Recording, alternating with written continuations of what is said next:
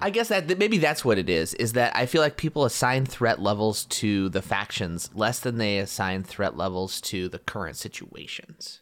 You know what I'm saying? Yes, that's so great in Root though, because it's always evolving, right? Like somebody can have a really strong start, and then somebody else crafts coins, and then all of a sudden we're like, oh, th- like you know, they're a huge threat now. Yes. Let's, It's famously after everyone finishes their turn, right? then everyone goes, "Well, now we got to do something about them," right? Yeah, this um, should be a phase in Root. It's birdsong, daylight, evening. Everybody else gossips about how to destroy you. Midnight. Angry breakfast.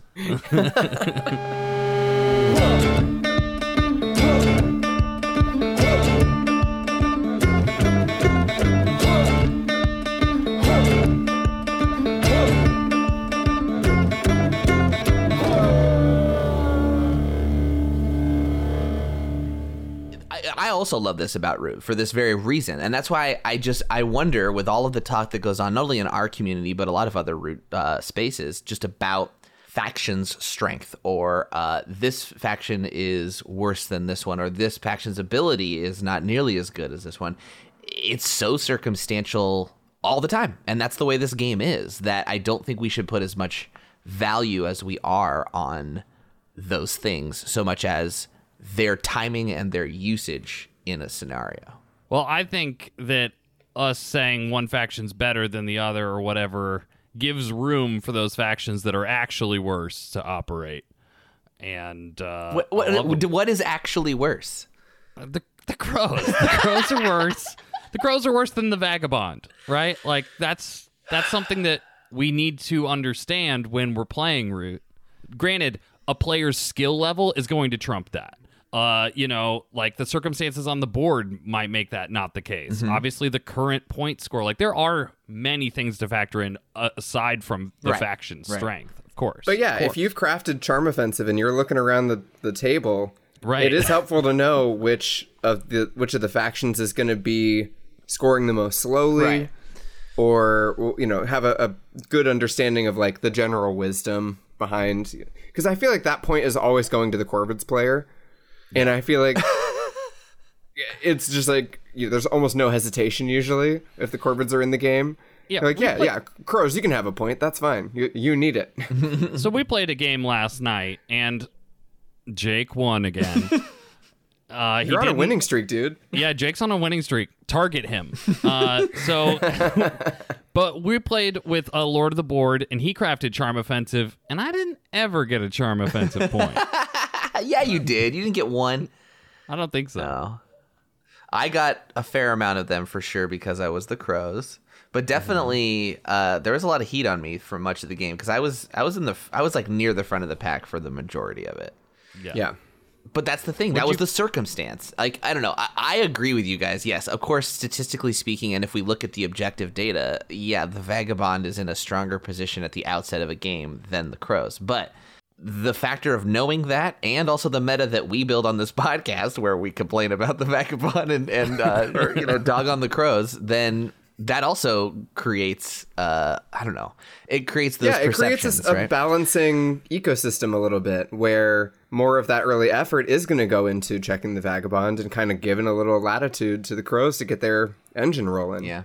Whereas, like, if it was the other way around, then the vagabond would run away with the game, most likely. But didn't when we first I don't know if this was true for your guys' first games, but for me when I played with other people, we always underestimated the vagabond because it's just one dude, Yeah. right? Totally. And everybody did that. And then the meta evolved, I think outside of most people's games to be like, "Hey, y'all, this guy's bananas when put in the right hands." And then everybody figured him out. Yeah, I think that's true. I, I don't remember. I remember being like, how am I supposed to get to 30 points with these quests? You know? for sure. For sure. Yeah, well, uh, so what what led into this conversation was also just like what is designed quote unquote well, and by well, it is our subjective opinion, but it's also like what does well mean? And uh, you, Sam had put forth that the Corvids are probably not the best designed, and this isn't necessarily. Yeah, a, yeah. I well, yeah, I I don't want to put words in your mouth. Yeah, I think that the the crows have the problem in their design as does the vagabond. Right. So that's what I was saying. Is like you think that about the crows, and I kind of think that about the vagabond, which are on the spectrum of power. Yeah, on exactly, The factions, exactly, right? yeah. And I, I don't think the vagabond is built. Uh, I think there's a flaw in the build, uh, namely actually the quests, right? Because it feels like it should be a priority, but in generally speaking, when playing them, it's not. Mm-hmm. Whereas I think the crows are actually built pretty well, but when compared to everybody else that's on the board, yeah, they do they struggle a little bit more for sure. Yeah, I mean, you did well to operate as the Crows. You won the game as the Crows in that like in between zone. It was between you and Kyle for the win, and I was just basically going to be like, I'm gonna, I'm not going to help out here. I'm gonna have Kyle see if he can stop Jake, and if he can, then I might win. You know. I mean, what was gonna happen? I mean, I felt like Kyle had that game if I hadn't had it, right? I think he probably did. Yeah. But then if both of you didn't have it, bro, oh, I might have had it. So what's the deal with Badgers? What's your preliminary thoughts on them? Because that's your second Badger game. Is like they have to slow roll, kind of like the lizards, and keep everybody from steaming ahead while they get figured out with their relics. I don't know what the best strategy with Badgers is. I know now to focus on getting a lot of cards because you want to put cards in that retinue. I don't know what the best like when to pull relics out and score them is. I just kind of do it as I often as I can, and it still feels like it's not you enough. always seemed disappointed when it happens to you. Like, oh, this is this number. Ugh, all right, I'll deal with that. yeah, for sure. I was losing cards out of my retinue like nobody's business. Also, this happened to me in my two Badgers games where I get on a position on the board and there's just like no no rabbit clearings or like no mouse clearing. There's like one suit that's missing and that really hurts me. That I can't like, you know, move my cuz you can like turn your buildings into warriors and turn your warriors Right. into buildings like that, you know? So I could adjust with the suits of the cards, but yeah, I I, I think that the autumn map is going to be a good Badgers map. That's my preliminary uh, prediction. because of the suit balance. Yeah. Yeah, I don't know. They they seem super challenging, but yeah, I they're actually similar to the Woodland Alliance in the fact that they can get hindered by a bad randomization of suit. Yeah. well, great chat. Uh, now it's time for root news. Oh, it's root news. So And there's no news. yeah, not a lot of news right now. We had a lot last time when we were off for two months. Uh, this time, not so much. Um, so I just wanted to take this time to uh, invite everyone to join the Discord, the Yeah. Good Time Society Discord, and join the Woodland War Machine channel. It's just the place where we hang out and we talk to the people that listen to the show. And if you've heard us talk about it several times and haven't joined and don't know what a Discord is, I would encourage you to follow the links in this description and join us. It is Yeah. a fun, friendly time. And you get to ask us questions and contribute to the show. So it's, Yeah. it's a great place. Get in there. We also have an async looking for group thread, which will be it's just pinned, right? Yep. Great. It's pinned in that channel, and you can access it. And people are making games all the time. In fact, I just joined one yesterday. Yeah, it's super fun. Also, Good Time Society has a Patreon, which is where you can go to support this show and other great shows that they uh, make here. Jake's got a Star Trek podcast. There's a Call of Cthulhu RPG going on. There's all the good looking Kickstarters as well as all the how to play videos. Lots of great board gaming content being made on Good Time Society. We'd appreciate you signing up because I know that this show is hopefully going to be starting to make some Patreon exclusive content. So if you don't want to miss anything, kind of kind of get ready for that. Get Oh, yeah. ready. it's gonna be super fun. Um, and if if you are uh, just chilling in the Woodland War Machine channel on the Discord, feel free to just like click around a little bit because there's there's some cool stuff happening in Good Time Society. Um, one thing that I've been loving in recent months is uh, the Magic the Gathering like drafts. Oh, I didn't know you were into that. Yeah, uh, Becca's really good at Magic the Gathering, and it's Yeah, she it's is. awesome Yeah. to see her like kick some ass with that. Uh, yeah, we have a good dedicated uh, group of Magic the Gathering fans. Uh, so yeah, come join us over at the Discord. We got lots of cool stuff cooking up there. We'd love to have you. But what are we talking about today, gents. Ooh, yes. We have a new format of an episode uh, that we are doing. These are called versus guides. Ooh. These episodes provide information and strategy for playing against certain factions. And as you might have guessed from the title of this episode, this one is about being against the Marquise de Cat. Yeah, we're we're going to be discussing in so much detail just the ways in which you can break and just absolutely hamper and destroy your opponents uh, if they are playing as the Marquise. Uh, and actually, we're going to kind of get into like what are the situations in which you would want to even do something like that or undertake such an endeavor. Um, Root obviously is a game of conflict, and uh, everyone has to be kind of applying some pressure. Uh, but the Marquise is a little bit of a special case, and I think it's actually awesome that we're starting with this faction because some of our advice is going to be like, "Hey, pal, maybe kind of pump the brakes if you're thinking about like trying to knock the head off of your Marquise player."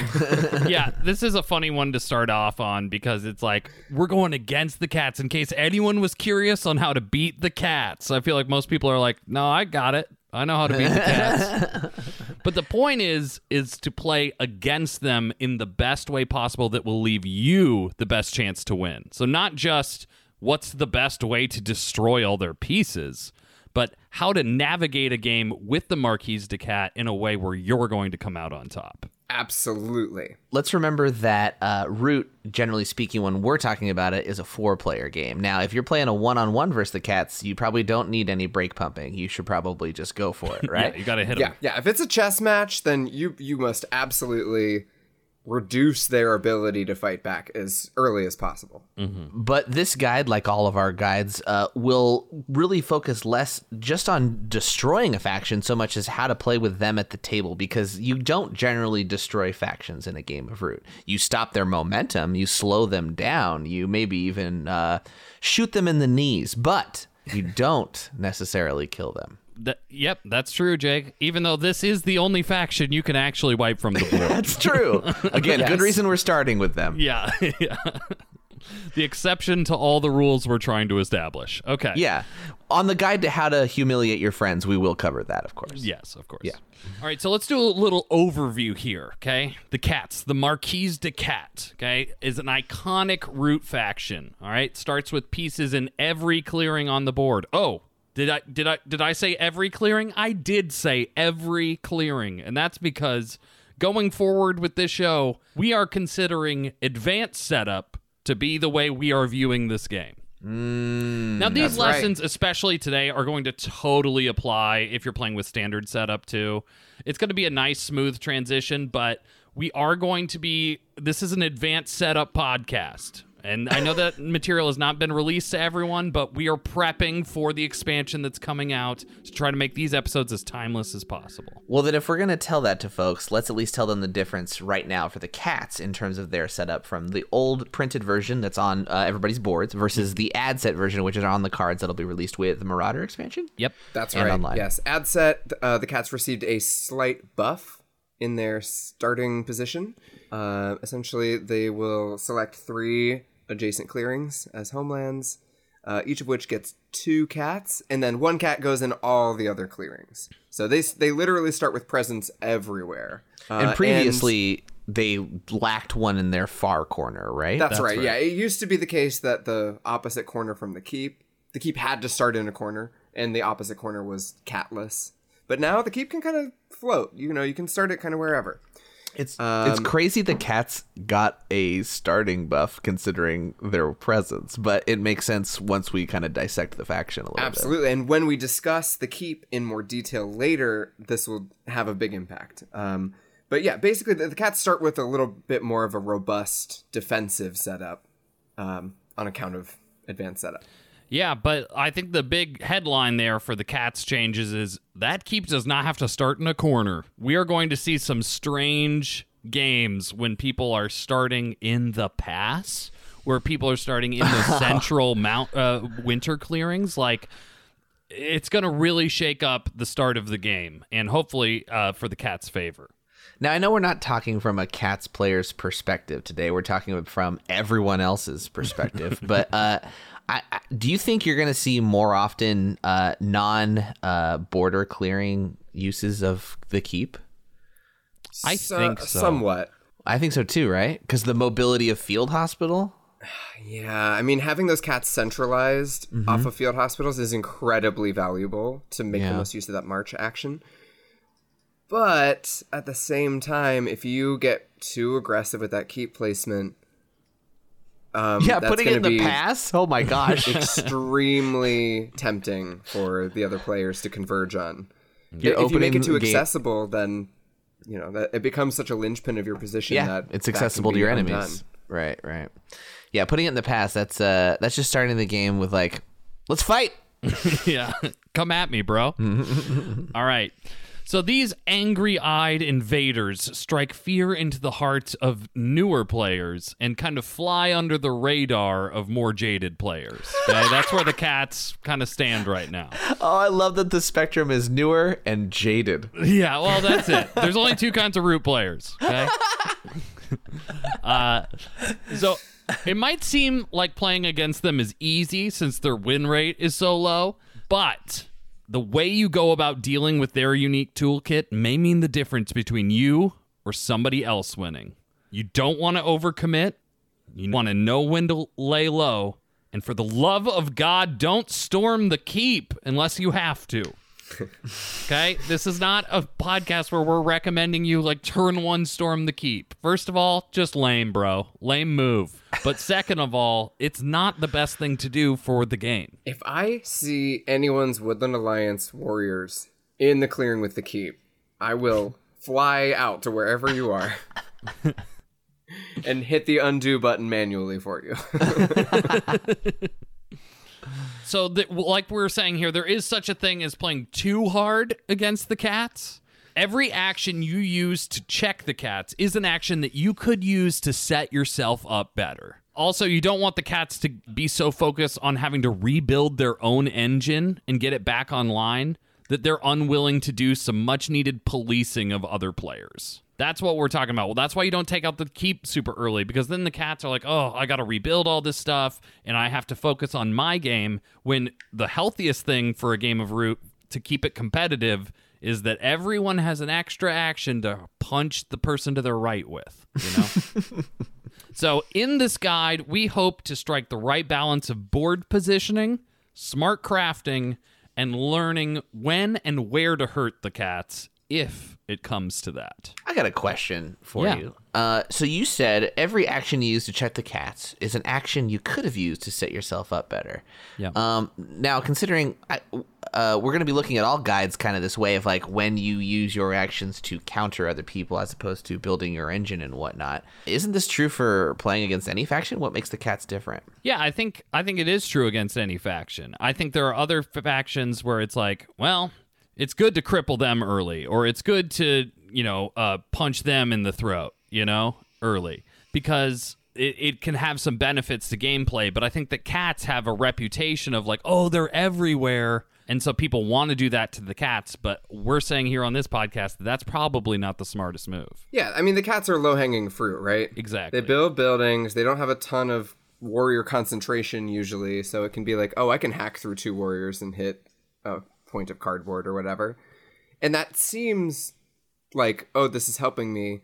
But kind of in the long run, you just have to really manage how much damage you have done to the cats in order to kind of balance the other players. Because you, you really want those guardrails up so that other players don't get too much space to work with or too much of a, you know, free hand.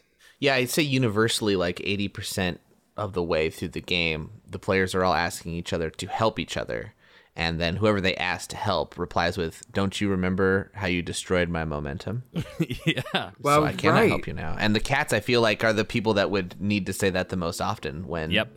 that late in the game. It can be very valuable to leverage a vulnerable, you know, cat outpost and it, as part of the like table talk and just say that like, hey, like I'm just noticing that this is like a pretty a pretty easy target here and I just want you to know that I'm not going to go for that. All right, like I'm looking at this right now, and it's it's just right there. Your but I'm not gonna threats go always it. feel like a school counselor Oh, telling yeah. a child about his career options. Yeah. Like, hey, look, you're not on the right path, and I'm just letting you know that you know your future won't look good unless you make some some decisions that will really affect all of our choices. yeah. You're very kind about your threats. I don't I don't find that that's the case. Here's what I think. When Kyle he he he will sometimes act like we didn't discuss this whole thing on the podcast before. He's like, "What are you talking about?" I'm like, "Sitting right here. I'm just trying to get my points." And I'm like, "We talked about on the pod like if someone's in this good of a position, you got to do something about it." It's also like when he when you when you take away crucial pieces for it, you hear the pain in his voice, and you can also hear it, once you start to listen for it, the pride he has in you for actually doing something that he would do if he was in yeah, your that's place. true. If you do, yeah, yeah. It's like okay, that's a good move, but then you feel bad about Yeah, it. I believe in the rule of awesome for board games. When someone does something really excellent, even if it's very devastating to me, I, I respect. You've talked me out of good moves because I felt bad about doing them to you because you were so kind in asking me why. oh yeah, yeah. That's um, that's just uh, emotional jujitsu, Jake. Never Classic believe me. manipulation. Yeah. Um, no, the, my favorite move right now is um, on turn one before anything has happened to just be like, well, my game's over. Oh yeah, that's classic. yeah. If you don't say it in the first two turns, it doesn't count. All right, so let's let's talk about the cats. How how threatening are they actually in a game of Root? All right, this is a new segment for these new guides we're calling threat level. uh, what do you got, Kyle? You wanted to do a sound effect? Oh, I couldn't come up with that. I was gonna do like radio chatter, but then it all felt too like Yeah. real or whatever. So. Okay. So, uh, just classic, like, um, post 9 11 terror level. Think that scale, okay? uh, but right now, we're calling cats a threat level green, okay? Which is right now the lowest and the highest, I suppose. It's the only one. I think green on the terrace level is there is no threat. Yeah, yeah, yeah. Green is low. Okay, it goes green, yellow, orange, red. All right, Yeah. that's the scale, Okay. and we're calling cats a threat level green. All right. So what is a threat level? I would say it's like chances of winning the game. Also, like how aggressive are they? Like, are they going to do something to you? Um, and in both of these uh, metrics, I would call the cats a threat level green.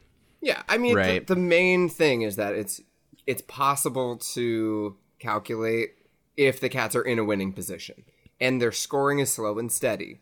So for the most part, like they're not going to be winning the game next turn in, in a lot of situations. So like, yeah, just just to keep a, a cool head about the real danger of the cats. And I think it's for them, it's more like building up an unstoppable position over time. Um, and then even if you are dealing a lot of damage to them, they can still kind of ride it out and score those last couple of points. But again, all of this is very transparent with the cats. So I think like threat level green is, is a good starting point for them. You can always tell if they're going to be in a winning position. Yeah, you got time to deal with it once you see that they're a problem. Yeah. It's really because yeah. So what you're saying is like their their board state is not a secret. It's kind of painfully obvious compared to other players who like with the with the birds we don't know what their decree is going to be next turn necessarily, or which I mean the birds are actually readable in a lot of ways, Yeah. but that's just one example. But like with uh, the corvids, there's a lot of secrets going on. With the lizards, it's uncertain exactly what they will be activating based on the And- outcast. And, even with a faction like the River Folk, where it's like, oh, I can count the number of actions you get, they, Mm-hmm. they have so much freedom to choose what those actions are that their kind of scoring possibility is a branching tree, whereas the cats are like on a track. You know, they're on a pretty linear type of track. They've got generally three actions, sometimes four, but like it's they don't love to attack. That's that's not one they they Yeah. value, right? Right. Yeah, they want to build. So that's why they're green too. Is they're just their threat level for interrupting other things is pretty low. Yeah, they'll attack if it means like saving one of their buildings, and that's Mm-hmm. about it. They're not being proactive policing the woodland. But what well they what they are good at though is moving around a little bit. And again, they don't do that a ton, but they do it enough to they can counter rule a little bit easier than some folks can. Yeah, I think like the main thing to highlight here is the fact that they are linear, like Kyle was saying. Like it's a linear thing as as opposed to a snowball where it's like, oh, oh, it's too late. Even though we have the full table cooperation, we can't stop the vagabond. We can't stop the Right. moles, right? There are factions that can snowball, uh, and the cats aren't. If the whole table goes after cats in a winning position, I mean, there are still ways the cats can pull it out, but it's a lot more difficult for them. The other thing that I think makes the cats a threat level green is the fact that their crafting is difficult Yes. and that they are very rarely going to surprise the table by having some like mega crafting round to, you know, eke out the victory. That is just that just doesn't happen very often with the cats I find. Right. All right. So now that we know that they're pathetic, how do we? What do they need, and how do we deny them that? Okay. Yeah. So we're going to talk about cats' needs and how to deny them those needs. Okay. So the first thing that the cats need is building slots and lots of them. All right. They need to also rule connected clearings in order for their wood to magically float through clearings and uh, that they wish to build in. Okay. Sawmills are obviously their most important building because that's the thing that generates the wood. Okay. So they need building slots. And I, I forget when we were doing the cat's guide how many building slots they need, but it is most of them. Yeah, it's it's a pretty good amount. They're to favor high building slot clearings, is what you're saying. That's the, the takeaway in there. Yeah, exactly. I would think I would think a Cats player is looking at those big clearings and uh, hoping to take them. I think factions, when you're thinking about playing against the Cats and knowing that they want to take up building slots, there's only a handful of factions that are really going to find that even annoying, much less threatening. The birds need to be able to build, but as long as there's one building slot and the birds can overrule the cats, they they kind of don't care if the cat has a has buildings in the same clearing as them. The moles can also do the same thing, so it's it it, it their engine is not very uh, threatening in that way to to those factions. So, how do we deny them these building slots that they need? Yeah, the best way is to place a building in those empty building slots, just to like reduce the resources. In this case, the resources being available building slots. Right. Um, if you are not a faction that builds buildings, then the best thing to do is either rule a clearing that has three building slots or two, or select a point of a weak point in their uh, wood kind of chain and just go ahead and occupy that or attack some cats there. Yeah. Um, basically, if you can interrupt the flow of wood into a critical clearing, that is pretty much as good as building in that critical clearing. yep. Um, they need both things to be working, and and that's just too easy to disrupt on most occasions. I find with um with the Eyrie, this is actually like a really great strategy. Uh, is to not go straight for the you know heavy building slot clearing and occupy that, but instead go one past and just like stop the chain of wood there, and then you just like can backfill at your leisure, basically. Yeah, I think that's a good point. When we're saying taking these clearings, we're talking about very early because the cats will have the opportunity to pick their clearings they're building in because they start with people everywhere, right? Yeah. So it is important to, uh, if you're going to deny them something, doing it early is just a really easy way of just soft locking them. They're still in the game, but they're going to have a tough time, you know, building that out. And this is just a good strategy overall with the cats too, because it will force them to get out on the map in the mid game. Yeah. And that's what you want from your cats player. Yes. If you are at this table, you want them to be on the front foot, getting out onto the map to try and win some more space, because that's how they're going to do the policing. You know, if they just have all the time in the world to build at home, they're not going to be incentivized to deal with anything. So setting up those boundaries really early, I find that in a, in a game with the lizards, frequently this will be kind of an automatic. Uh, you know, the cats will lack several clearings because of the gardens, and that chain of wood is going to have a lot of trouble. So they they are forced to uh, expand into some pressure. Um, yeah. But- so set up those boundaries early. Yeah, but I, I mean, and with that comes the risk of then the cats coming after you, right? If you are going to take an aggressive move into their territory and interrupt their flow of wood, you could incur a little wrath from the cats. I would say nine times out of ten, though, the cats are just going to kind of work around it or you know recruit and move and like solve it on their turn and it costs them an action that they didn't want which is exactly what we're aiming for is to be Yes. slightly annoying and cost them a couple extra actions over the course Yeah, course you just want to sandpaper away a couple actions over the course of the game, and that usually is enough to set them back like a turn, even two turns from winning. yeah Which is like that's a bummer, but hey, you want to do this as efficiently as possible. So that that's a great way to kind of slowly um you know, slow down their engine.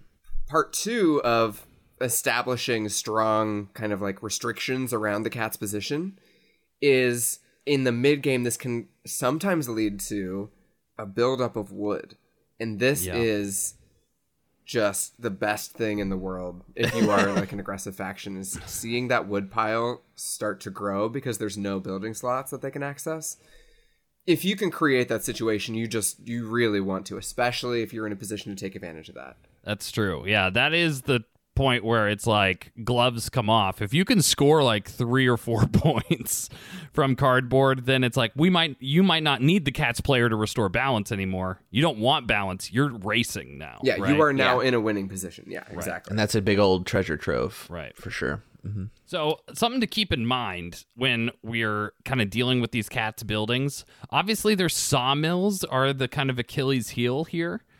That's the building, if you're going to destroy one, that's the one you want to destroy. Uh, often, like Kyle said, because it comes with wood.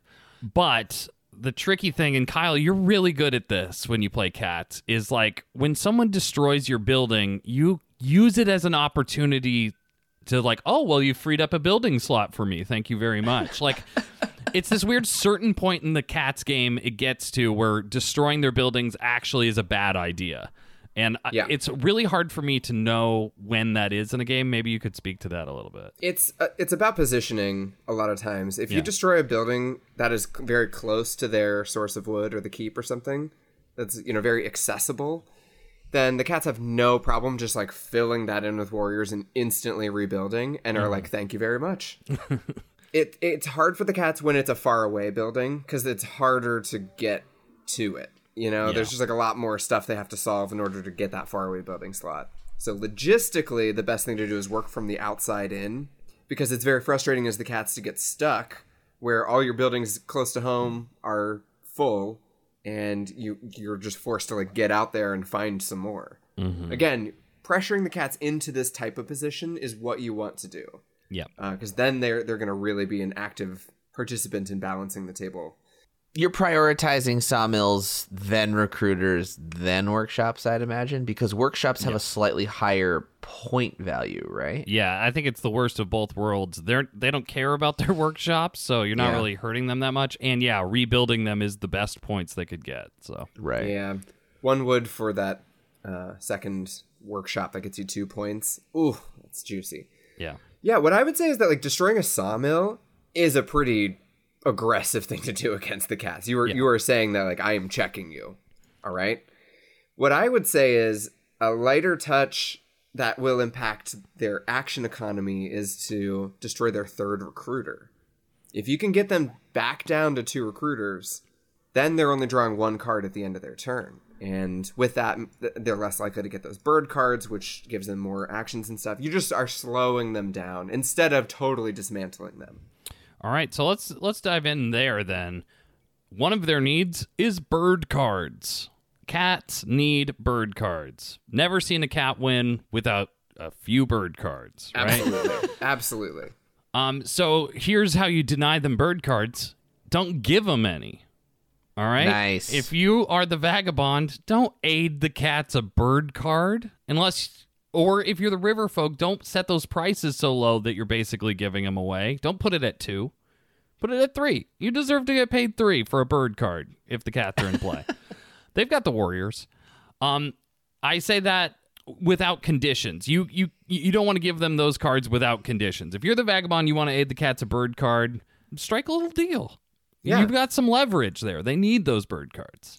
If it's early in the game, maybe you can say, hey, this is my peace offering to you. I'm going to give you a bird card if you just like leave me alone while I'm in your territory. Totally. Yeah. Um, uh, for the river folk, one one thing I've seen in the past is that the river folk will like destroy something of the cats and then lower their prices to two for that bird card, meaning that the cats are like kind of forced to purchase in order to rebuild mm-hmm. and uh, that's just so dastardly. I love it. Yeah. Yeah, that that's a good extortion. That's not like moving into the keep and then putting your prices to four and being like, "Pay me for mercenaries," you know, because that's not going to work. But uh, I think that that Kyle makes a lot of sense. When the cats are rebuilding, oh, sorry, prices are going up a little bit. You know. All right, so more with denying things. You could hit their third recruiter from drawing extra cards, Kyle. I think that's really smart uh, two recruiters is probably not enough for the Cats, yeah. right? They're going to rebuild that third recruiter. Definitely. So I think that's where it gets into a little bit of like how much are you taking Cats out of the game a little bit.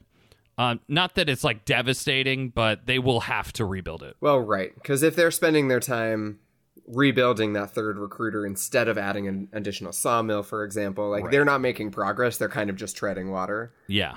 And so I, I don't know. To me, that's like the lightest serious check is yeah, yeah. destroy a recruiter. That's a bop. It's a bop. Yeah. It's a solid a bop. bop.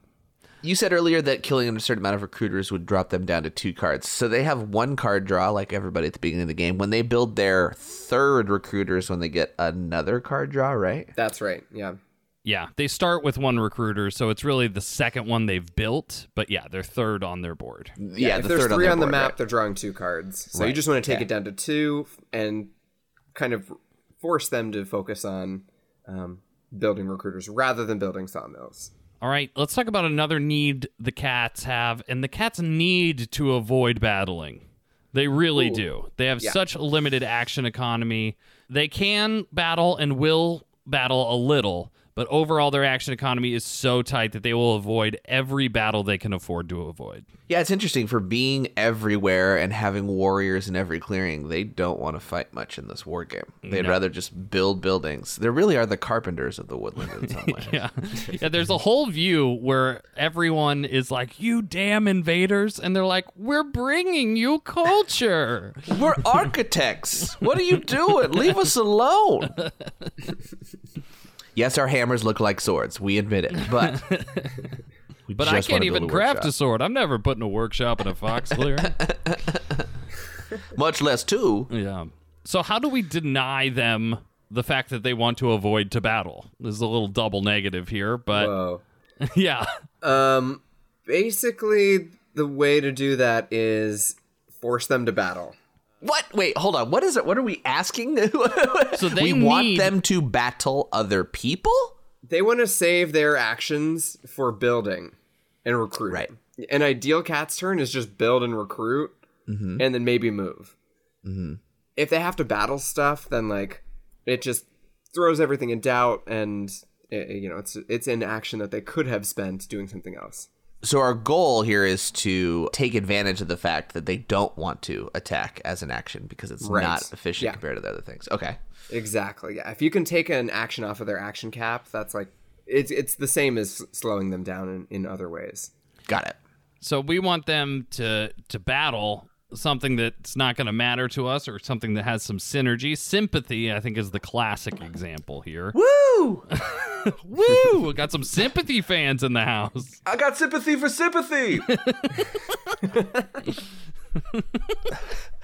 I'm a big alliance head, you guys. Come on. yeah, I guess so. I thought you were a moles guy. I mean, I like all the factions. Yeah, yeah you always good. defend all the factions. I will say that. Oh, I'm sorry. We'll be like, this one isn't as good, and Jake's like, you guys think about the circumstance where they're the best one. Anytime you guys like this is the worst, I'm like, well, I gotta try and beat you with them now. That's true. You beat us with crows. all right. Um, so sympathy is a classic example of you throw a sympathy into a clearing, and the cat with a building, and those cats are probably going to battle it because they don't want their building to blow up. Mm-hmm. Yeah. Or if you've got a stack of warriors on a key clearing that is just obstructing the flow of wood, the cats may have to waste a move getting a bunch of guys in there, or they may just try and battle their way out of that situation. Well, that's a double counterpoint there because you're stopping their wood and you're forcing them to attack you to stop their exactly, wood. Exactly, yeah. So you're creating a lot of issues for the cats by just stepping in their production line. but also like look for the opportunity where this also helps you do your thing right? So you could go into x uh, clearing and do this but does x get you something as well? Whereas y might also accomplish the uh, outcome that you want from disturbing the cats but also gain you something for your engine. I know at the beginning of this guide we talked about like checking other people slows down your engine build. And that might be true, but there could be a, a, lot of situations and decision points where it might accomplish both those goals. Absolutely. And early in the game with the cats, too, the cats are like water. They'll they'll take the path of least resistance to continue building. Um, you can actually shape their development a little bit if you're the kind of faction that can build or can, you know, take up space and, and rule clearings. If you can early-ish in the game try and like divert the cats to a certain side of the board or try and like push them into someone else's territory by Right. grabbing a key clearing nice and early. Um, that can that can change the shape of their development. And if you can kind of artificially or just positionally put the cats in conflict with somebody else at the table that is a net win for you first and foremost. So i would say like uh, having a light touch with the cats can be extremely helpful in this way So what if you are like that person though? Like what if you're the person that you are in conflict with the cats because where you need to go, whether you're moles or birds and your decree says you need to go that route, what do you do in that situation? Because you're the person who's spending too much time maybe on the cats and slowing them down to a point to where oh wait, maybe I need them a little bit alive to deal with the lizards in the corner who are creeping up. Yeah, this happens a lot. Um, there's a name for this, and it's called Forever Wars. and it's when you're sort of just in this tit for tat thing with someone else who's in your face, and you're in their face, and you just can't extricate from this conflict. What I would say is it's really good at the table to just kind of name that or like call that out and just be like, look, we are in each other's face right now. And it's just like a board position thing. Like, I need to get my stuff online, and so do you, and we're just to be butting heads here. Um, there's it, that is a tough situation to be in because it usually requires some maneuvering and some action spending from both parties, kind in almost a cooperative sense, to kind of get into a different area. So what I would say is try and form a temporary alliance with the cats in that case because it's not in neither of your interests to sink each other while the rest of the table gets an advantage Yeah. They want you two to fight. Right. forge a temporary alliance and go focus on a different area of the map. One thing you can think about is anytime someone is strong in one area, they have left a weakness behind. So look at other players at the table, f- figure out where their weak clearings are, and try and target those instead of bashing your head against the cats. Because it just, I mean, the cats are going to expand and build. That's what they do. Um, if you can work something out with them, that's going to be the best thing, I think. Also, when you take out a bunch of Marquise warriors, usually they get field hospital and go back to the keep. So it might seem like you made some progress for a turn, but those cats are coming back, you Yeah. know? So, like you said, Kyle, it's a forever war. And the only way to get out of a forever war is is to to n- negotiate to get you know. Kyle we had a situation in the game we played last night where i was like just to let you know this clearing is really important to me and i'm gonna need it. And i think it's better for both of our games if if you leave. And then then sam from lord of the board also came into that clearing. So it was a messy situation but your game was significantly benefited by going the other way because Absolutely. we knew I withdrew completely from that Yeah. clearing. Yeah. And sometimes like knowing when to kind of back off will give you the you can you can kind of preserve the resources of your meeples on the board in order to like deploy them effectively on a future turn. Don't like waste your time like grinding each other down for no reason, you know. Yeah. I'm not sure if this is going to be the takeaway with all of these verses uh, episodes, but definitely with the cats, like having empathy for what they're trying to accomplish is like a huge part of dealing with the cats. Of like, you understand that they are going to need building slots, and so Yeah. like just just knowing that that's the case like you can avoid a lot of forever wars with the cats because you know they're going to come for that two slot clearing they need that one they're not going to Yeah. take up two different other clearings that are further away with one building slot each or whatever it is so be smart and and have some empathy have some empathy, but also force them to build in awkward clearings because then they've overextended and it's easy to destroy later for those last crucial points. I think the empathy lesson is one that 100% goes for all of these guides, mainly because we're we're focusing these on your opponent. And if you are trying to figure out your opponent's situation you need to understand where they're coming from and what their feelings are. So uh, empathy is a very good skill to have right here no matter who you're going up against. Cats are a great example to start with because they start out so powerful and they see what they could become. They see on the board what the cat empire looks like already. There's orange everywhere right? There's open building slots. They see it on their board. They see their fortunes. And starting at turn one, that's all going to start falling apart. you know, like Yeah. th- they start from a position where their dreams will slowly be graded down into the yeah, fine reality paste. sets in quick. Yes. Whereas you know the alliance are the opposite, whereas they start with nothing and they are hopeful and they Yeah. they suddenly have a presence. So empathy is very much required for these guys. So yeah, I I love that lesson in this. Empathy. I have sympathy for empathy. All right. So let's talk about crafting a little bit. So the, there's, you know, obviously there's ways to uh, check a faction by board presence and sort of, you know, splendid buildings and mighty armies and all of that. But there's another component to root, which is crafting, and there are some abilities we can use to um, drastically impact our ability to check the cat. Sam, can you tell us a little bit about the, the crafting element to this? Yeah, so we we kind of covered in our cats guide there are two basic cats crafting strategies. So us uh, understanding what those are is going to be very important for playing against them. Those two strategies are set it and forget it, which is one mouse workshop, or going to college, and that is two rabbit crafters. Kyle, I think you coined the term going to college, right? I think so, yeah. yeah. Um, so basically, they're targeting two blocks of items with those. Okay, with the one mouse crafter, you get the two bags and the two teas. And with the two rabbit crafters, you get the two uh, boots and the two coins. Okay, those are the items that the cats are hoping to get to lessen that point gap and not have as many turns as they need to build all of their points, right? So it can be very beneficial to just craft those before the cats can. I mean, a lot of times when the vagabond's in the game, things get different. And now that the warlord's in the game, the Lord of Hundreds is in the game, things are going to get complicated with should you craft it, right? But in general, if we're thinking about just denying the cat's points, which might not be the top priority, but in this crafting scenario, crafting those teas if they have a mouse crafter or crafting the coins when they have two rabbit crafters is definitely going to be a way to just soft deny them the points before they get a chance to earn them. it is such a commitment from the Marquise to build a workshop. Yeah. And they, in doing so, they just telegraph what kind of track they're going down and what kind of items they're going to be competing to craft. And so, I mean, that's that's one of the you know funny things about the Marquise is you can just craft it out from under them as soon as you see them build that workshop. You can just be like, okay, everyone, craft those teas. Here they come. yeah, I, yeah.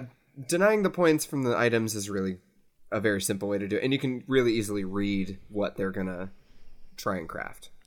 I feel like that one's pretty situational though. It's like can you because you got it, and can you because your crafting pieces are where they need to be. And then if you do, if you fulfill both those criteria, you're probably going to craft it anyway. Yeah, I would think so. I think the vagabond complicates should you craft it, and I Sure. would rather have the cat. Well, I mean, if the cats are going to craft it, then you might as well be the person who gets the points. If the vagabond's going to get the item either way, but yeah, I mean, eh, you're right. I think it. I think it makes sense. It, there are some factions that have a little bit more control over their crafting, like the moles.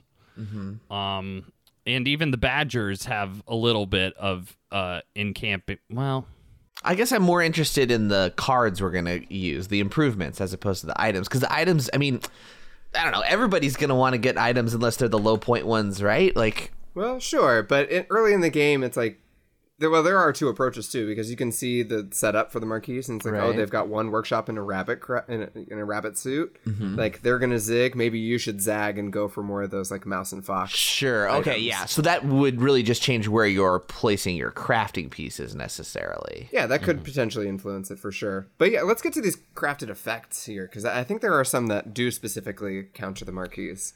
All right, so crafted improvements that counter the cats from the base deck.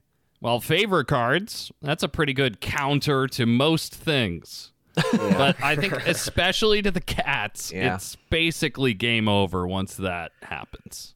I mean, yeah, it, it does open up a lot of building slots. I would say That's, that's a good way to look at it. favor cards are only they're only game over if the suit of the favor card is the same suit as the keep. That's when I'm like, that's fully game over. 'Cause otherwise, they can field hospitals, perhaps, That's true. get all recycle all those warriors, and then use that force to kind of uh, renew their efforts. Because also, that's a lot of open building slots. You know? You'd have to field hospital for each clearing, right? Or could you field hospital one card and get them all back if they all match the same clearing? This is uh, this has been like a point of debate. I think it's you spend one card and you get all the warriors It's one instance Whoa! of removal, I believe. Well, right, because it's one effect, Let me right? Field Hospital real quick. Uh, I got it actually pulled up. Uh, whenever any Marquise warriors are removed, you may spend a card matching their clearing to place those warriors in a in the clearing with the keep token. In the instance of the cats getting favored, it would cost them a card per clearing of cats that they wanted to rescue. Yeah, that is super brutal. Yeah. So Great. that's basically game over. So Yeah. uh, watch out for favor cards, and especially ones that match the keep. Yeah. Okay. All right, the only other uh, one from the base deck that I thought of, because a lot of the crafted improvements are beneficial for the player who's playing them, as opposed to something that could counter somebody. But a good one is Brutal Tactics. Brutal Tactics, of course, is that bird card costs two fox to craft, and it lets you deal an extra hit as attacker in battle, and you give the defender a point. So this is really good for chewing through all the cats that stand in your way of that sweet, sweet cardboard. um, also, giving the cats a point is usually a fairly harmless price to pay, right? Absolutely. Yeah. And this is, I mean, we see so much of the cat's design and how it works with the bird's design, right? Like the Yeah. birds only can have one roost in a clearing, and it's like so there are extra building slots for the cats to like seek. And uh, brutal tactics, I feel like, is a card that the birds tend to go for. They tend to go for the fox crafters more, and this is just a great card for the birds to have, or any faction that's really trying to get at the cat's cardboard. Absolutely. Uh, let's talk about the ENP deck, because I feel like there's a couple of interesting possibilities here. Um, one that I see on here immediately is False Orders, which I think is uh, just a nightmare for the cats yeah, to yeah, contemplate. yeah. It is brutal, and it, and it's and it's so good. Uh, so let's talk about what false orders is, just for those people at home.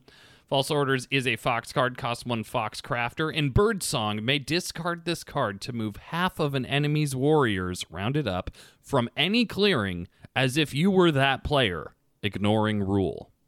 Yeah, so you just take a stack of cats and you take half of them and just put them somewhere else. Yeah.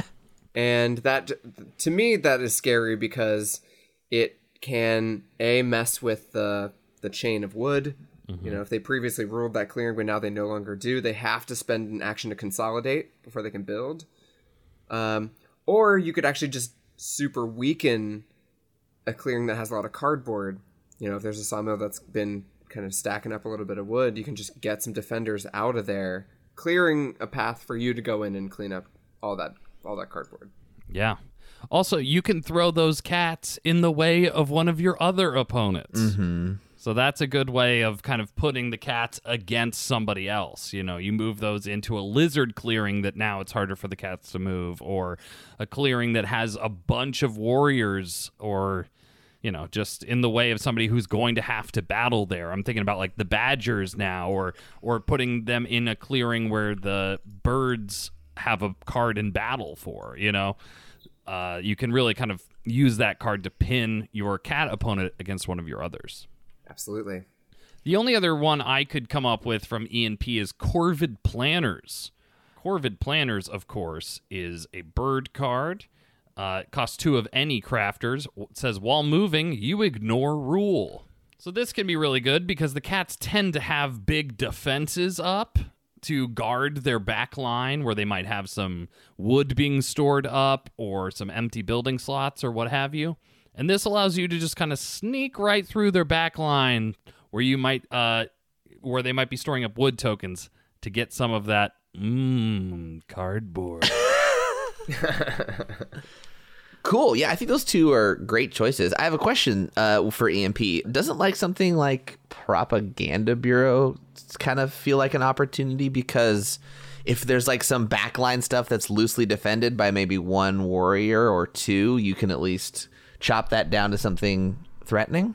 A hundred percent. Yeah. If the cats are turtling, that's a little bit less effective. But Right. if if it is the part of the game where they are trying to get out on the map and kind of throw their weight around, that can be such a devastating way to exploit a lightly defended clearing. Yeah.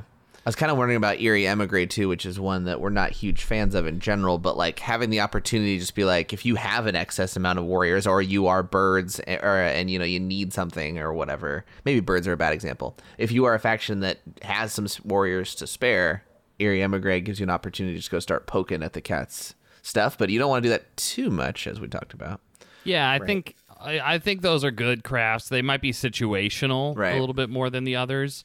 And usually, I feel like yeah, Eyrie Emigre, like you're moving your battle. It's probably there's probably a better person to battle. Right, right. If there's a vagabond in the game, if there's the moles in the game, if there's you know the Yeah. birds need to be turmoiled or whatever it is. Yeah. Last thing to keep in mind here with crafted abilities is watch out for their partisans, uh, especially if it matches the keep. Yeah, it may be actually beneficial to fish out some cards from their hand um, with a kind of a dummy attack if they've got a partisans thing going on. But yeah, I mean, other than that, I feel like the cats, you just want to take care of your own position and then prepare to kind of push them back later on with cards like Corvid Planners. All right. This next section is called "You Have a Problem If." You have a problem if you have a problem if. So basically, they, we said these guys are threat level green, right? But the cats can win a game, and it's important for us to recognize at what point the cats tip over into that actually being a threat to win the game. Or, you know, because they can get to a position where it's harder for them to stop. They're not going to snowball, but like we said, if you take out their building slot, that's just another building slot that they can move in and rebuild. So I I have these are the criteria. You have a problem. You might have a cat problem if the cats have three plus sawmills and plenty of spots to build.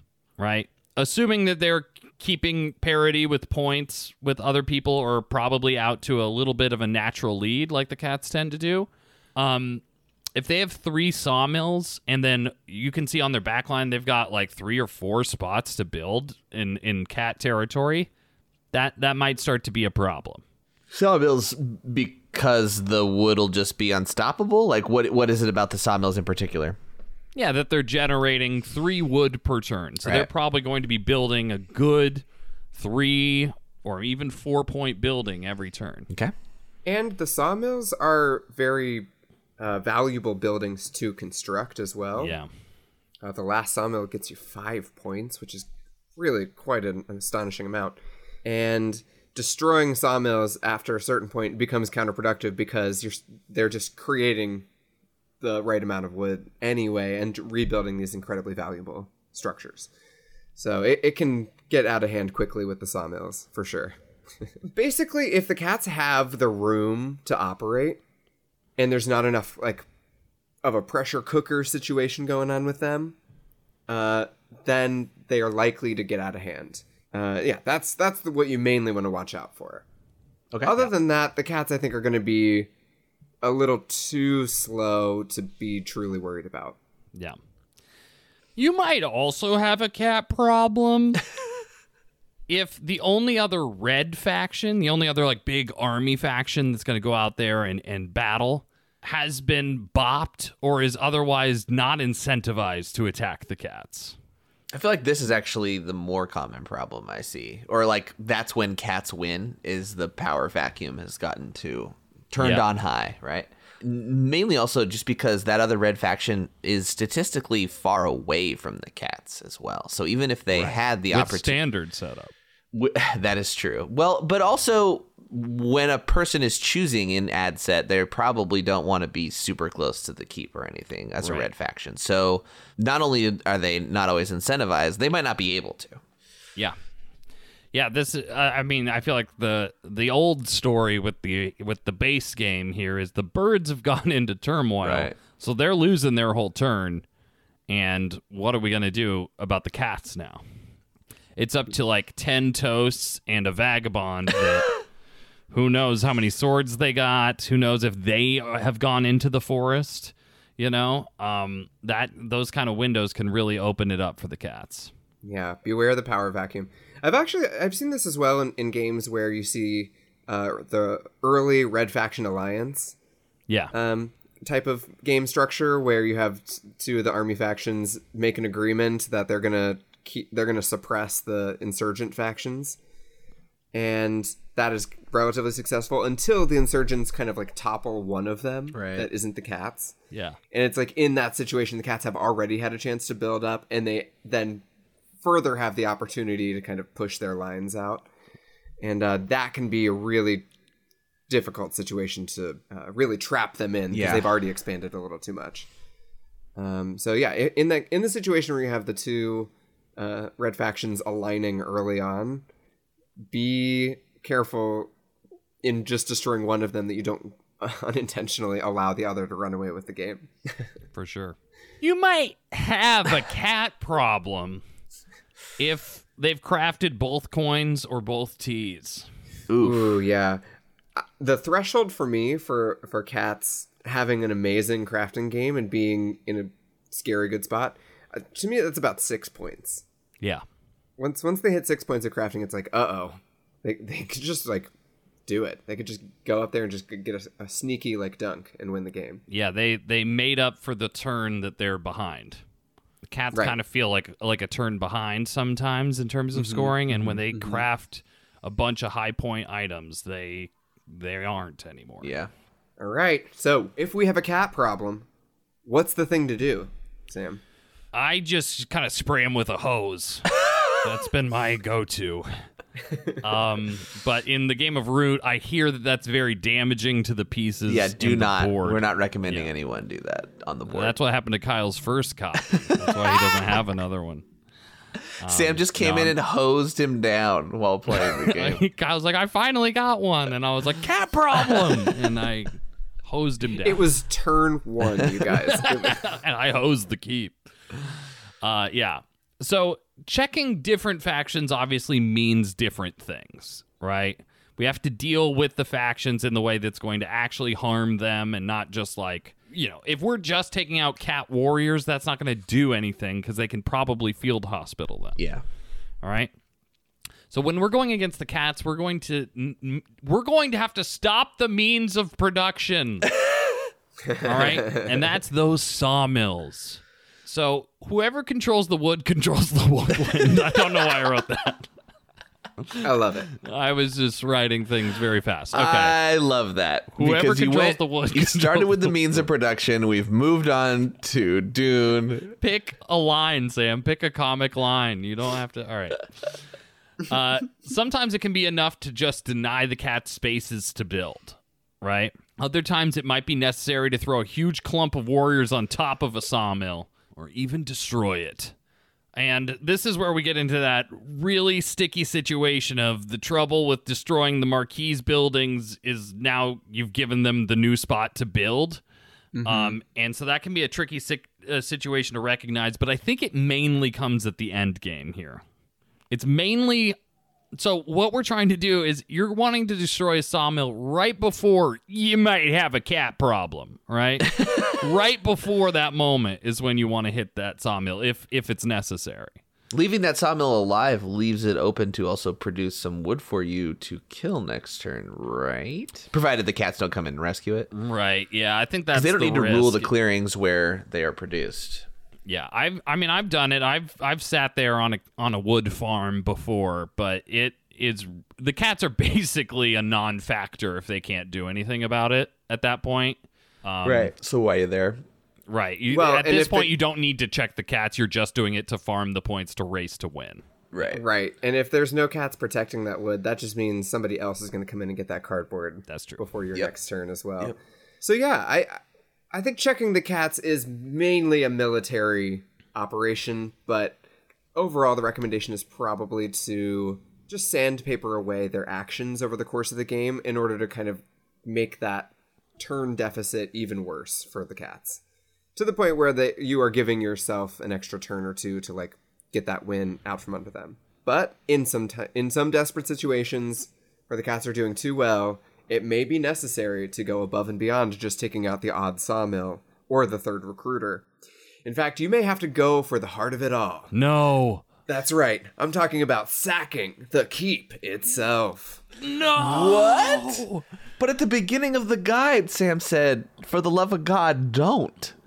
Jake, there comes a time in every root player's life where you must step up to the plate and attempt to crack the toughest nut in root.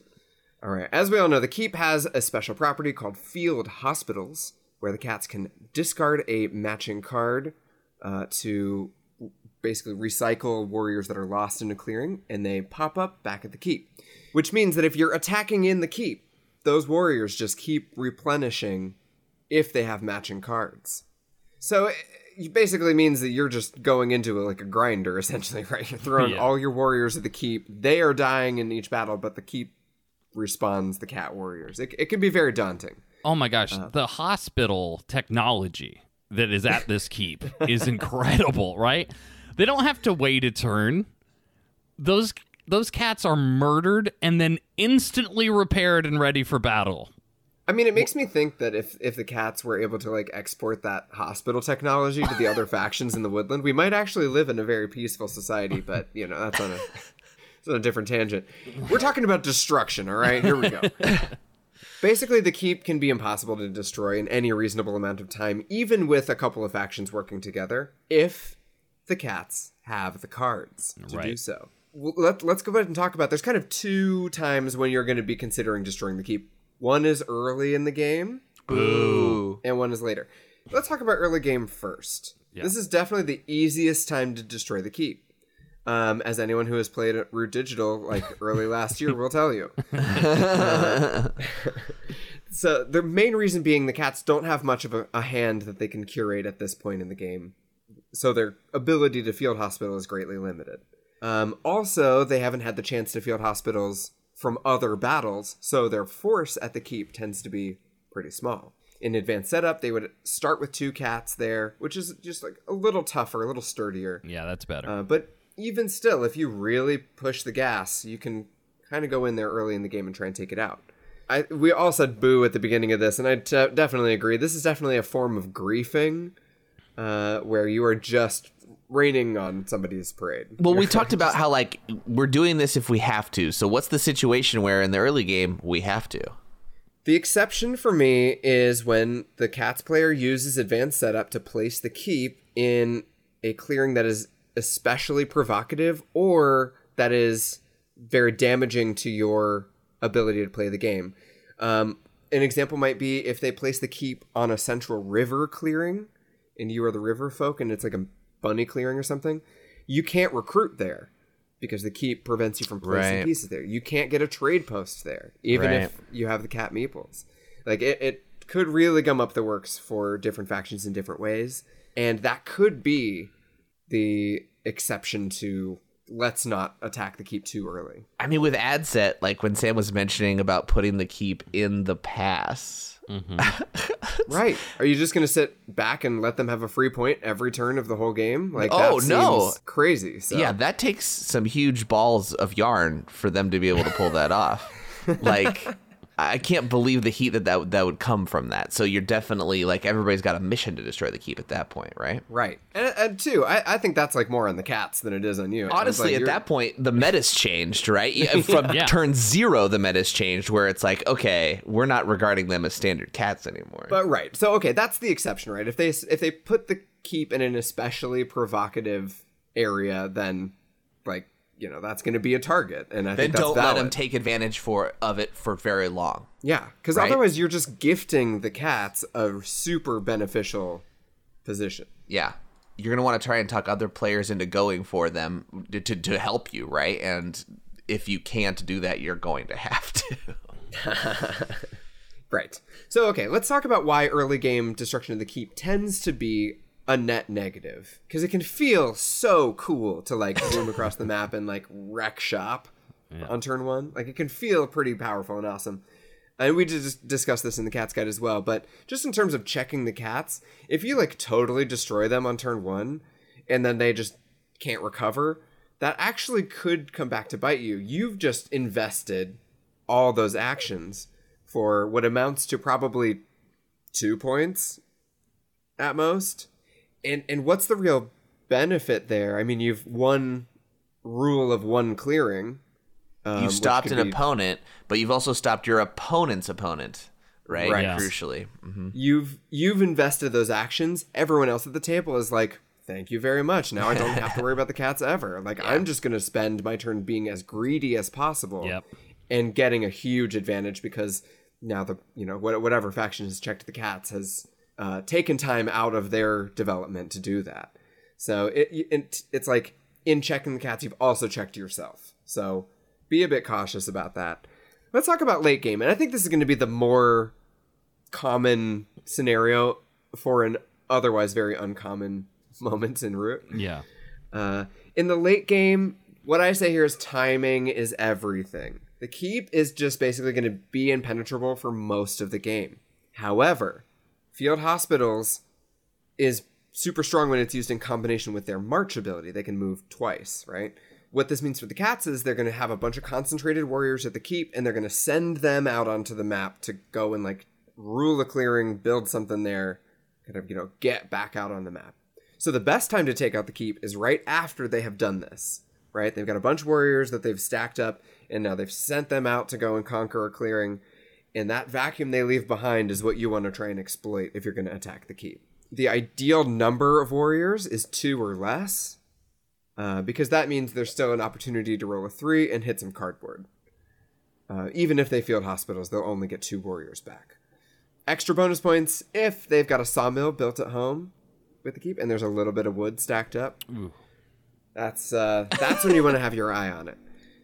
Uh, but I, I want to put this out to you guys. What what situation justifies attacking the keep, in your opinion? I Late think in the game. I think a sawmill has to be there, honestly, or maybe that there's an empty building slot there, but you might as well just move in and prevent. But I guess taking out the keep takes away the field hospital ability, right? That's all it does. You get one point and you take away their ability to field hospital. Which late game to win the game, they're probably not going to need field hospital at that point. Right. Um, they will use it for this battle. Again, the cats will die and immediately come back as zombie cats and their weird field hospital ability. But yeah, I think it's pretty situational. I think there'd have to be other cardboard there, and, and you're you're probably swinging for a win with this cardboard point. I think that's what it is. Is like, I don't know if this is much of a late game tactic. Besides, you're going for the win because the field ho- what you're taking away is field hospital, and as you said, Sam, that's not super necessary for them in late late game. right. That's like a mid. That's an early and mid game ability. yeah. So I don't Yeah. know. I, I guess I don't know if I answered your question. I guess when you're when you're trying to win. Yeah. Yeah. Yeah. Only when you're trying to win the game do you do Well, that's this. well. I guess that's not it. Then, No, then no, it's I not a great example of the countering, right? When we're looking for contingencies of when to do this, Yeah. Well, duh. But when you're trying to win, there's probably easier plastic. Or there's probably easier tokens to remove from the board than this. Yeah, you would think so because Field Hospital is a crunchy ability. It's going to be hard to get through those. Yeah. So therefore, uh, is it ever really appropriate to do it in the late game? Well, I would say that there's a situation where the cats player is relying a little too much on the kind of general wisdom that destroying the keep is kind Yep. of a waste of time and leaves it under defended. I would say trying to kind of like punish a cats player for leaving their keep a bit under defended is totally worth it in the mid game and can really change the shape of the um, the terrain too. Because think about it too, like the keep, whatever clearing it's on, that clearing is there, there's like one less of that clearing for everybody else to work with Yeah. in the game. Like for the for the Corvids, a good example is like their recruit. You know, if if the keep is present, whatever suit that is, let's say it's in a fox, anytime the Corvids want to recruit in fox, they would get one less recruit there. So like Right. there there could be some value in kind of in the mid game doing a little sneaky surprise attack on the keep. Um, I no, you go ahead, Jake. I was gonna say the the head fake moment. Yes. Okay. So this is this is kind of the like thing we're building up to now. This is the the meta of the meta a little bit. Um, this is a tactic that I've used before to great success, and that's to kind of just menace or threaten that you could go and storm the keep if you really wanted to. This is such a Kyle move. Yeah. and that's just to kind of build up on the borders a bit and uh, Listen, young man, if you want to get into college, then you're going to have to protect your keep. um, but so okay if you if you just build up some warriors this again is assuming that you're a kind of more martial like red faction. Stack up some warriors in a nearby clearing and just make the cats have to calculate what happens if they leave home. This is just a good way to force a conservative kind of troop placement from the cats which can really keep them on a simmer and not let them get too out of control I think this is a valuable tactic that we haven't talked about enough in general in Root of just like being there. in all situations, just having more than one dude there really changes a lot of people's estimations of what's possible on their turn. Yeah, absolutely. I, I've been calling this a head fake, but like, you know, if the cats start in the upper right corner on the autumn map, this is like having a bunch of warriors in the upper left corner, mm-hmm. right? They're 2 mm-hmm. clearings away, but that a troop buildup right there is pretty threatening. Right. Yeah. Well, just just the numbers in this game are so small that every one really counts. I mean, not to get off topic, but in our game yesterday, I just remember thinking about how like one Corvid by themselves is so much weaker than two. Yeah. Especially with a, a face down plot. And you know, the same goes for cats when they see a threat on their border is one warrior they ignore, two warriors they're aware of, but three scares the living daylights out of them, right? Yeah. Yeah, Yeah, just like really force them to uh, maintain a good defensive posture and a good troop concentration. And it just makes it tough for them to like get out on the map and like secure those extra building slots that they need Yeah. to make progress. yeah. Yeah, g- just head fake. Well, and head fake again in a convenient way for what your engine's doing. Like you're going to a clearing that you need for that reason. Also, that's next to their keep. Then bring a lot of warriors. Like yeah, I, I, double up on your objectives in that way, right?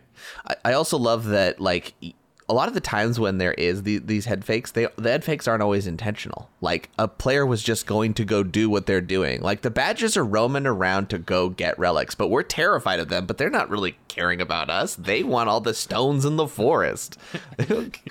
I so many times when we were playing, I was just like, "You guys, I promise it's just about these rocks in the forest. like that's all I care about." Sam, you never really want to fight except for to move us out of the way so you can get your rocks. I have to battle. It's Yeah. this is maybe my new favorite design faction where it's like I must battle and Yeah. then may delve. And I just want to delve, but first I must battle. So I'm just like clearing out this like part of the map and you can throw your guys in there, but it's going to be a meat grinder and it's going to slow us both down. Yeah. but it's like nothing I can do about it. Yeah. I'm just really glad you brought this up, Kyle, because I really think that, you know, we always talk about what actions you can take to, to do these things, but like sometimes an action isn't actually going forth with it, right? It's uh, letting them assume you will. Yeah, the threat can be stronger than the execution in in the case of the keep for sure. Um, and the thing to keep in mind there too is is uh, if the cats call your bluff and decide to move out, hey, that's just some free cardboard. Then Yeah, you are still there. you are still there. so like, I yeah, the, it's it's a good idea to keep that kind of positional consideration in mind when it comes to the marquise. Sam, you make the same noise at an ice cream buffet. Cardboard. Have you guys had Ben and Jerry's fish food flavored cardboard? if there's a better ice cream flavored cardboard, I don't want to hear about it. Oh, I just got this pint of uh, paint chips. That's really good. paint chip chip. Paint chip chip. Cut to the field hospital where Kyle's just his stomach. He's back already. so, in conclusion, when playing against the cats, it's probably best to deal with them by soft denying them their important clearings, the ones with like multiple building slots and paths, and crafting the mouse and rabbit items before they get a chance to, all the while knowing that a, a sack on the keep is possible or a threat is imminent. If it does come to blows, you aim for their sawmills first and foremost. And just remember that they probably aren't a threat to win the race, right? We often talk about racing in Root, right? When it's like, we're, we try to maintain some faction balance. Hey, everybody's a little kumbaya. I attack you, you attack me. But then at a certain point, it's off to the races, and I don't care about the game anymore. I'm trying to score as many points on my turn as I can because I think I'm going to win. Yeah. Right? And if it seems like the type of game where there's going to be this like big clash and then a sort of like barren post apocalyptic world where if the cats have a couple sawmills up already, they could just go for that victory. Mm-hmm. Be aware if it's that type of game, that's when you want to hit those sawmills and just, you know, make sure that in the the aftermath that the cats aren't just in a position to win. Right. So knowing, yeah, knowing that they probably aren't, and we ta- told you guys the signs to look for in case they are in a position to win the race, but they probably aren't. So the longer that they have a competitive shot to win the game, the longer the game will have balance. And so as long as you can position that where the game is balanced and then you're the person who breaks to race is what you're hoping to do to win the game. You want to keep them on life support, all right? Right. totally. so you can revive them from their own field hospital in your hour of need. Oh man, um, I I love playing against the Marquise because I know what they want. Yeah. I know that they want building slots, mm-hmm. and I know how they get there. And it's just like there's a lot of knowns with the Marquise, so it's very it's very fun to kind of crunch the numbers against them. they they feel like the most solved from an opponent standpoint a little bit. I I think I think that's right. I think primarily because of what you said early on in the pod, which was that so much of their information is public and just out on the board in front of everybody's face, right? Really, every other faction has a lot of like card mechanisms or hidden other things that we need to either deduce or assume or not know. Whereas the cats, you can kind of see in the future fairly often for them. Right. One Cut of the to our uh, our coverage of the Corvids in a couple of weeks. We're just like, man. I mean, the only thing is, it's all so public. yeah. All right, this is how you stare into their eyes and figure out deception. Also, Jake, what you're talking about is like so much is known. Like a lot of the fuzziness in Root of like how many points can they score comes from crafting, and the cats are bad and very transparent about their crafting. Mm-hmm, so, mm-hmm. yeah. Great. Okay. Well, great versus guide. I feel much more equipped to destroy them more than we have been in all our games. Yeah. I love the versus guides. This is like giving me life. I guess maybe this is the contrarian nature, but now I want to play the cats. Oh yeah. I actually was thinking that too. I'm like, I love the cats. I know. I'm like, I want to build some of these. Okay, yeah, I'll build a workshop and see what they say about it. yeah, I feel like some of some of these guides are going to be me yelling about how much I want to destroy that faction, and the cats is not that. Yeah. I don't want to hurt the cats. It's so empowering to know what knives people are going to wield against you and to, to like own that and, and be prepared for that. And I feel like, yeah, in a weird backwards way, uh, the how to destroy this faction guide helps you play better as that faction. Yeah. Well, hopefully it will. All right. Anything else, gents? No, I, I I just want to remind everyone to join the Discord and uh, sign up for the Patreon. We got we got some things cooking coming up, so I, I would encourage you all to uh, join us in all of the things we got planned. Season two is going to be off the chain, gang. Yeah, this is going to be a much more like three dimensional season. There's going to be Yeah, more events, more holograms. all right? Woodland look War for the- Machine two 3D. All right, that's the subtitle of this season. I'm gonna get so many emails that are just like, "So what are you guys doing this season?" You're off the chain gang and we're doing 3D stuff now? Oh yeah, baby. Your gla- your red and blue glasses are coming in the mail, guys. This podcast is about to be in 3D. Well, if you want your emails read, just remember to use the subject line Root, root.